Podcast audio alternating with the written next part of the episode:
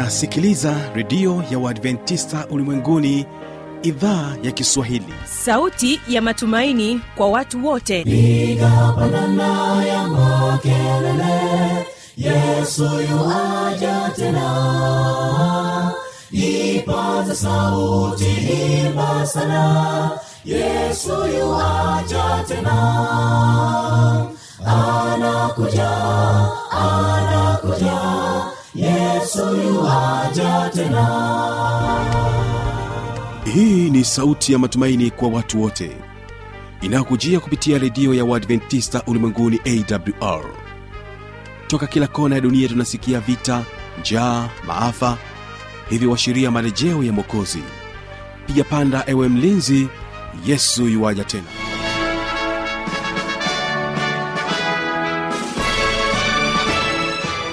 unaendelea kuitegea sikio idhaa ya kiswahili ikikutangazia kupitia masafa mafupi ya mita bendi 25 kutokea hapa mkoani morogoro. Mpendo msikilizaji endelea kuungana nami kupitia rock fm iliyoko kule mkoani mbeya na bila kusahau morning fm radio iliyoko mkoani dar es salaam. Kwa njia ya mtandao utaungana nami kupitia www.awr.org hii leo utakuwa nami mtangazaji wako kibaga mwaipaja kama msimamizi wa matangazo. Na katika kipindi cha muziki na namziki utakuwa naye ndugu yetu mtangazaji fanuel mwana wa tanda akikubaliki kufahamu na kuzungumzia wimbo unaofahamika kama nilipotoka kabisa. Ninakusii uweze kumtegea sikio ili uweze kujifunza mengi kabisa kupitia kipindi hiki. karibu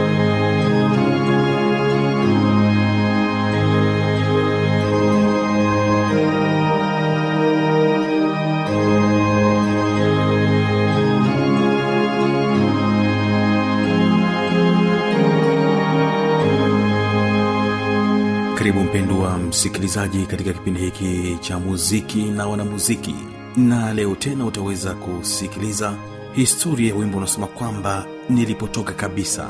Ni wimbo unaopatikana katika vitabu vya nyimbo za kristo wimbo wa nambari 118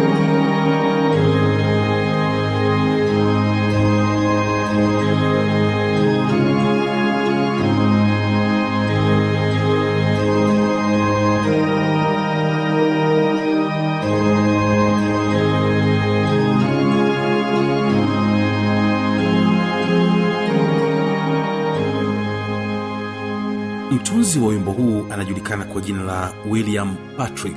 Alizaliwa mwaka 1838 huko pennsylvania nchini marekani. Alikuwa mcheza vyombo maarufu vya muziki na mwandishi mzuri wa vitabu vya muziki. Aliandika vitabu vipatavyo 50 vinavyohusiana na masuala ya kimuziki. Mbali na muziki william patrick alikuwa akijihusisha na utengenezaji wa thamani za nyumbani ili kuweza kujiongezea kipato. Alianza kazi yake ya muziki akiwa na umri wa miaka 21 na alikuwa anatoa huduma ya muziki katika kanisa lake kwa upande wa upigaji wa vyombo vya muziki utunzi wa nyimbo na kufundisha kwaya ya kanisani kwake. Na william patrick yeye alikuwa akisali katika kanisa la methodisti rasmi alijikita kwenye muziki mwaka 1878 na ndipo alipojulikana hasa william patrick duniani katika masuala ya kimuziki. Miongoni mwa vitu ambavyo alivipenda ni kwenda katika makambi ya wamethodisti na mikutano mbalimbali ya kidini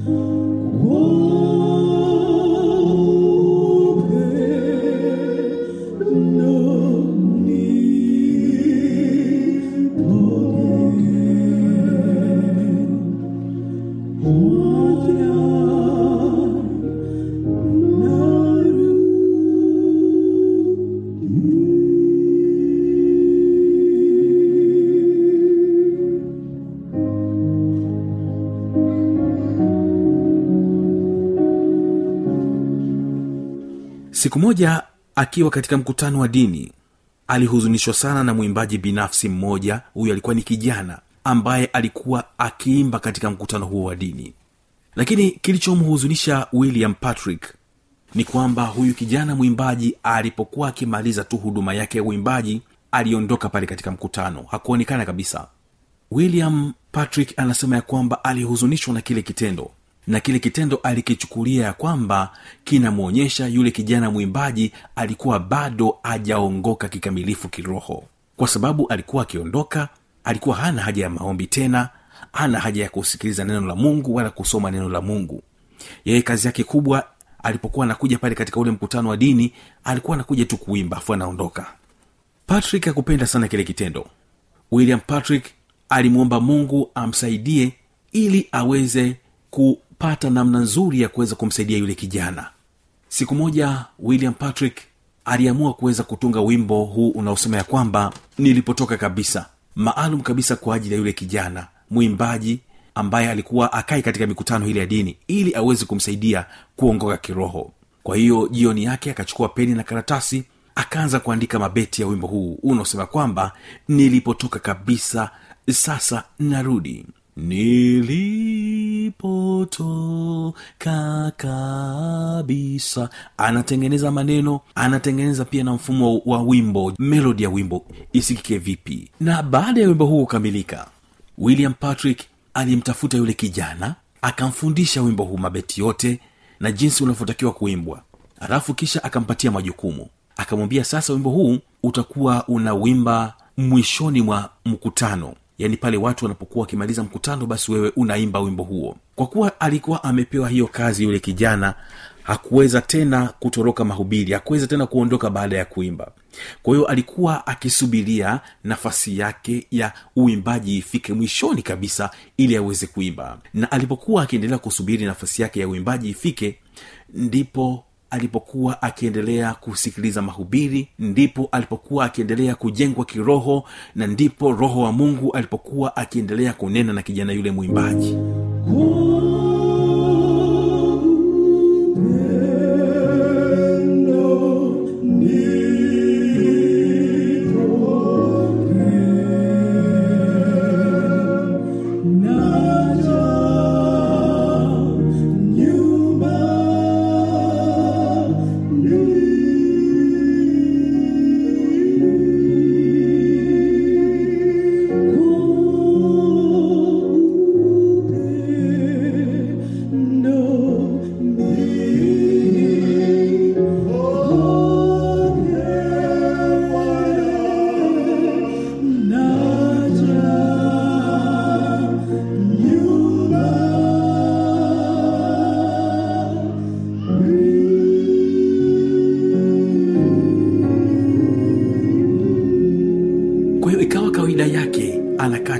chini neno la mungu baada ya mkutano anakwenda naimba.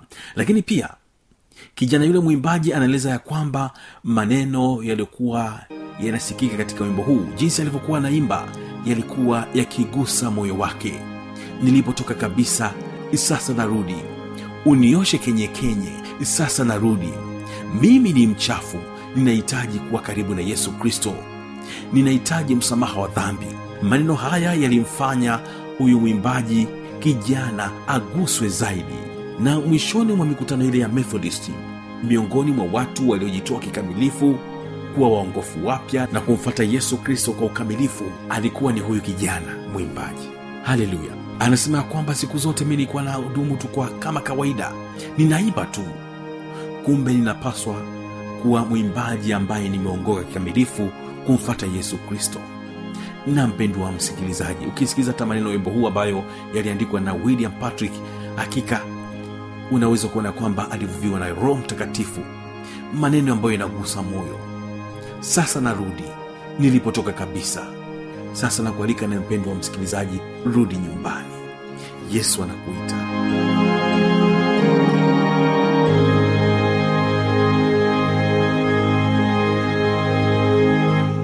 asante sana fanuel tanda kwa mbaraka wa pekee katika kipindi hiki cha muziki na wanamziki naamini ya kwamba msikilizaji wangu amejifunza mengi kupitia kipindi hiki. Basi nikukaribishe katika kipindi cha pili ambacho ni kipindi cha maneno yaletayo faraja. Hapa tutaungana naye mchungaji emmanuel rajabu ambapo atatubariki na mada unaosema nabii eliya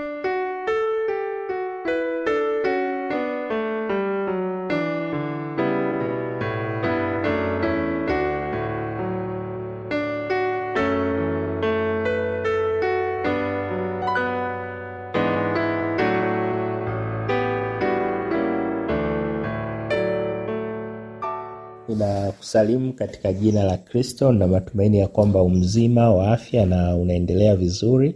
Na jina la bwana linatukuzwa katika maisha yako. Ni mimi mchungaji emmanuel rajabu. Nikukaribishe tena katika kipindi kizuri hiki cha kujifunza maandiko matakatifu. Tuko katika sura ya kumi na tisa ya wafalme wa kwanza. Na mm, nianze tu kwa kusema ya kwamba uh, kibinadamu eh, kama wanadamu eh, hata kama unamtegemea mungu unajua kabisa na, na unafahamu kabisa ndiye uh, aliyekutuma kufanya jambo fulani ama kuzungumza jambo fulani huwa inatokea kuwa na uoga yani kuwa na hofu ya nini kitatokea katika maisha yako. E, kwa mfano kukemea uovu wa, wa kiongozi wako ambaye unajua kabisa baada ya hapo unaweza usiwe salama kwa maisha yako mwenyewe au mambo yako yanaweza asiwe salama. Kwa maana hata mali zako zika, zikawa hatarini. Kuna wakati kabisa tunasahau kule mungu alipotoa na uwezo wake. Tunasahau kwa sababu tunajawa na woga tunajawa na hofu ya nini kitatokea katika maisha yetu. Hii ni hali ambayo inatokea kwa mwanadamu yoyote yule. Na kuna wataalamu wanasema kwamba eh, sio mbaya kuwa jinsi ulivyo. Ni vizuri kuwa halisia kuliko kuigiza. Na hata katika maisha ya kikristo ni vizuri kuwa halisia eh, kuliko kuigiza. Na mungu anapenda watu ambao wako halisia zaidi kuliko watu ambao wanaigiza. Watu ambao wanaigiza ukristo wanaigiza mateso wanaigiza yani mungu apendi watu wa namna hiyo kama wewe ni mdhambi sema mi ni mdhambi. Kama umeiba sema umeiba. Kama ujisikii vibaya sema ujisikii vibaya. Kama huwezi kufanya jambo fulani sema siwezi kulifanya. Sasa leo chukua nafasi ya eliya nabii huyu ambaye ni nabii wa mungu aliyetumwa na mungu kumwonya ahabu. Na alikuwa anafahamu kabisa kuwa ni mungu ndiye aliyemtuma lakini bado kama binadamu alipopata taarifa kuwa yezebeli huyu mwanamke huyu kahaba huyu mwanamke huyu ambaye ndiyo sosi ya miungu baali katika taifa la israeli kule samaria aliapa kabisa kumuua. Alijawa kiukweli kabisa kama mwanadamu alijawa na hofu na kwa kweli ilimbidi atafute mahali pa kujificha pa kukimbilia. Kibinadamu kwa upande mwingine eliya alikuwa sahihi na kwa upande mwingine hakuwa sahihi. Lakini hata hivyo ilikuwa ni busara zaidi kwa eliya kutafuta usalama wake na hili ni kujifunza funza hasa pale tunapo kunapokuwa na hali iliyomkuta eliya yani ambayo inafaana kama iliyomkuta eliya hata yesu kwa mfano alipozaliwa herodi eh, herodi alitaka kumuua yesu akiwa mtoto. Lakini malaika wa bwana akamwambia baba yake yusufu kwa usalama kwa usalama wa yesu basi akimbilie misri. Na herodi alipokufa alirudi hii yote ilikuwa ni kwa usalama wake maana kwa kweli ukiangalia vizuri kundani siku ile yesu angeuawa. Ila kumbuka tu hapa yusufu alifuata sauti ya mungu. Na eliya ukiangalia kwa undani alikuwa na maamuzi yake binafsi. E, ndio maana anasema kwa upande mwingine alikuwa sio sahihi kwa sababu kama ni mungu ndio aliyekutuma hakupaswa kuwa na hofu hakupaswa kuwa na woga na mashaka kwa sababu mungu alishaandaa njia ya kuweza kumsaidia. Kwa sababu si ni mungu ndio alimtuma hata hivyo katika maisha ni muhimu sana e, kuepuka shari kwa njia ya amani. Usipende kushindana na wanadamu. Wanadamu hawa sio watu wazuri. Ukweli ni kwamba wana uwezo wa kufanyia lolote kwa sababu dhambi imemharibu mwanadamu. Katika maisha unapoona hali ambayo sio ya amani e, hali ambayo ni tofauti hata katika uongozi hata katika wewe upo na kiongozi wako ama wewe umeajiriwa basi kile ambacho viongozi wako wanakiamua ni muhimu tu kukifuata ili yani kisiende kinyume na neno la mungu ki- kisikufanye tu kwamba unamwabudu huyo mwanadamu ama kiongozi. Kwa hiyo ni muhimu wakati fulani kuepuka shari kwa njia ya amani. Usishindane na wanadamu kwani sio watu wazuri. Ukweli sio watu wazuri wana uwezo wa kufanyia lolote kwa sababu dhambi imemharibu mwanadamu. Hata yule ambaye unamuona hata kama ni kiongozi wa kiroho usishindane naye. Yeye pia ana ubinadamu. Anaweza kuamua kufanya lolote lile kwako. Kwa hiyo ni muhimu wakati fulani kutafuta njia za kuepuka shari kwa njia ya amani kabisa. Hata kama wewe una, unaona kabisa unaonewa basi ni vizuri kuepuka shari. Hata hivyo unapokimbia kutafuta usalama wako basi ni muhimu uende na bwana kwa njia hiyo utakuwa salama zaidi. Kwani eliya alitaka afe kwa hofu na oga unaona? Kwa sababu yale yalikuwa ni maamuzi yake alisahau ni nani aliyemtuma. Kimsingi unaona kabisa eliya alitaka kujiua hmm? alitamani kabisa afe hmm? na aliomba kabisa afe. Kwa sababu yezebeli alikuwa sio mwanamke wa kawaida kuwa ametesa manabii wengi ameua manabii wengi. E, kimsingi eliya alisahau nani aliyemtuma lakini hata hivyo neema ya mungu huwa ni kubwa. Kwa hiyo mungu alishamwelewa eliya kama mwanadamu na mungu alimsaidia akampatia aliyo mahitaji yake na akampatia maelekezo ya kufanya eh, nini cha kufanya.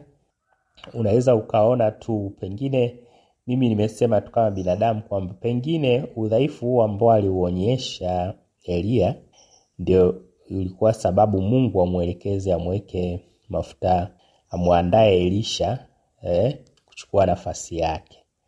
Pengine inaweza ikawa ni moja ya sababu.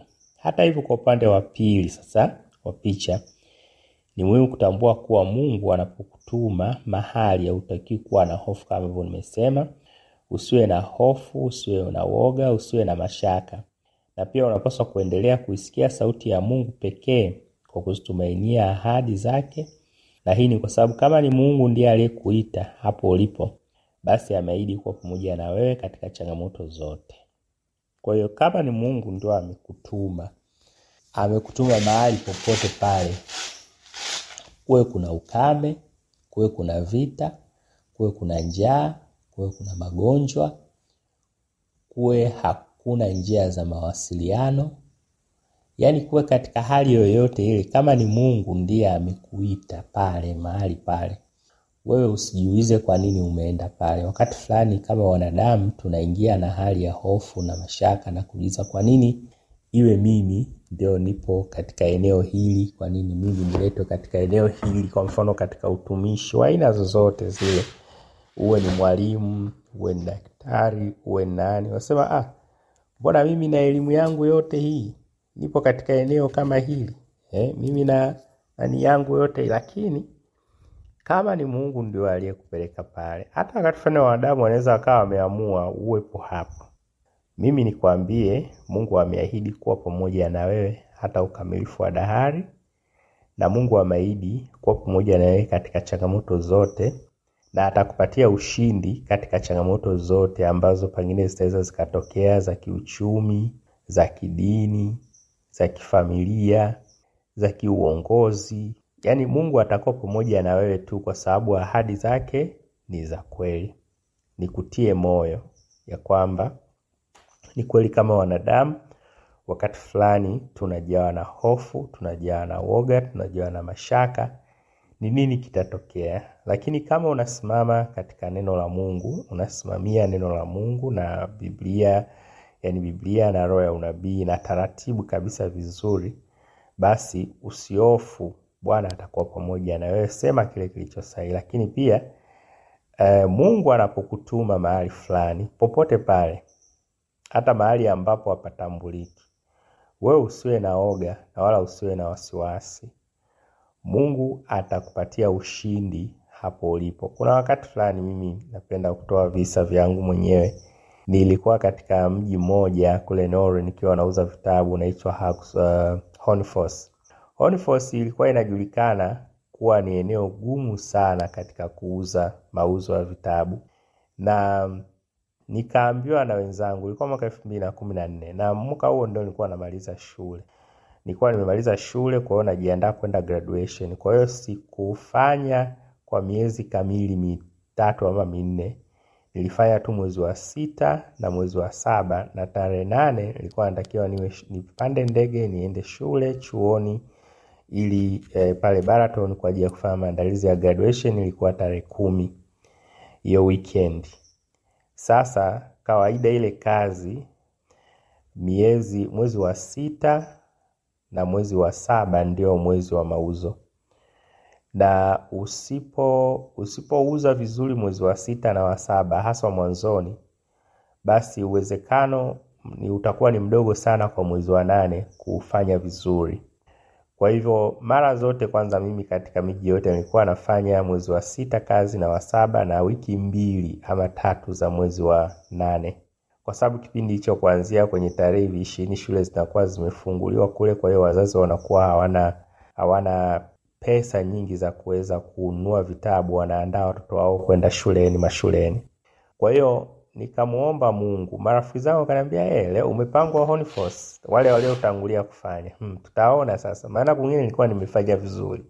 Kwao akajawa na hofu. Nikafika pale nikawekwa kwenye nyumba ambayo hakukuwa na mawasiliano, yaani kwa mfano internet ya kukuwepo, mwenye nyumba akatunyima internet mawasiliano yoyote. Kwa hiyo nilikuwa napata mawasiliano mara moja kwa wiki ama mara mbili.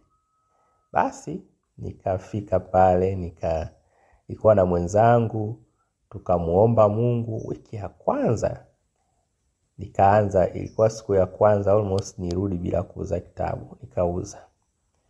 Lakini wiki ya kwanza nikauza mauzo mazuri tu, ingawa ilikuwa ni ngumu sana.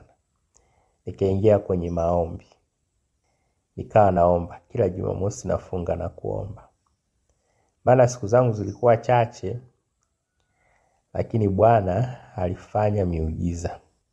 Ule mwaka niliuza sana, na mauzo ambayo nimeyauza mpaka sasa hakuna ambaye alishawahi kuyafikia katika huo mji.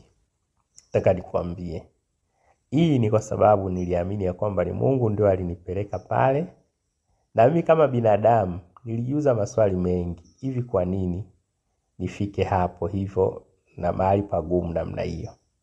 Na kweli hilo ni eneo gumu lakini nataka nikwambie, ndipo pale palipokuwa pagumu, panaonekana pagumu, ndipo Mungu alifungua njia.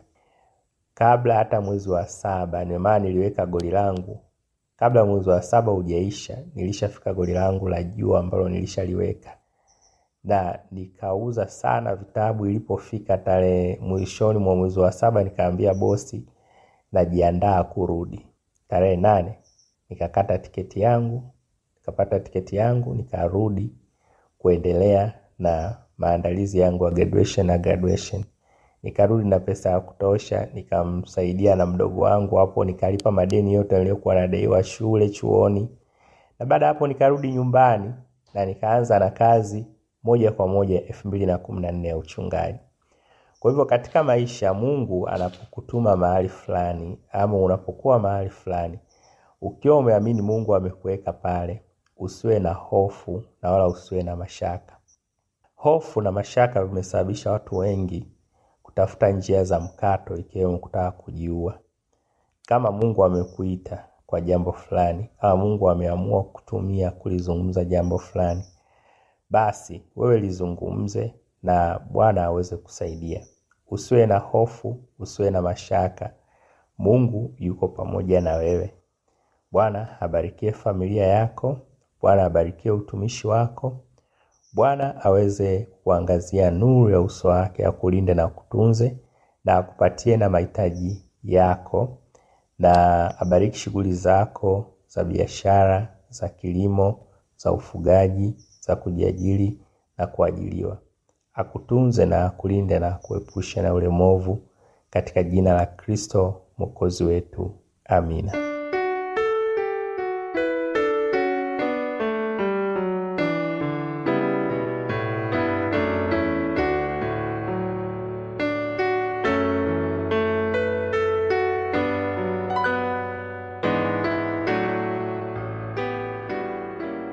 Na kufikia hapo tunafikia tamati ya matangazo yetu kama idhaa ya kiswahili ya redio adventista ulimwenguni awr kumbuka kesho ni watoto wetu. Kama utakuwa na maswali maoni au changamoto endelea kutuandikia kwa anwani hii hapa ifuatayo. Anakuja anakuja yesu yuaja tena. Na hii ni awr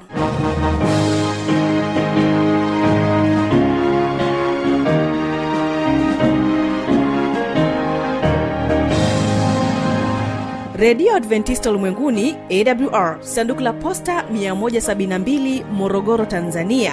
Anwani ya barua pepe ni kiswahili at awr org. Namba ya mawasiliano simu ya kiganjani 653 570814 na pia unaweza kuwasiliana nasi na idhaa ya maasai kwa nambari 769 986355 ukiwa nje ya tanzania kumbuka kuanza na namba kiunganishi alama ya kujumlisha 255 unaweza kutoa maoni yako kwa njia ya facebook kwa jina la awr tanzania.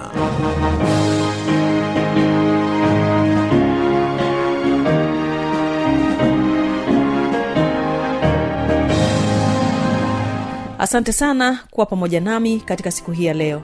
Basi endelea kubarikiwa na vipindi kutoka hapa studio tukutane kesho mungu akitujalia nafasi hiyo tena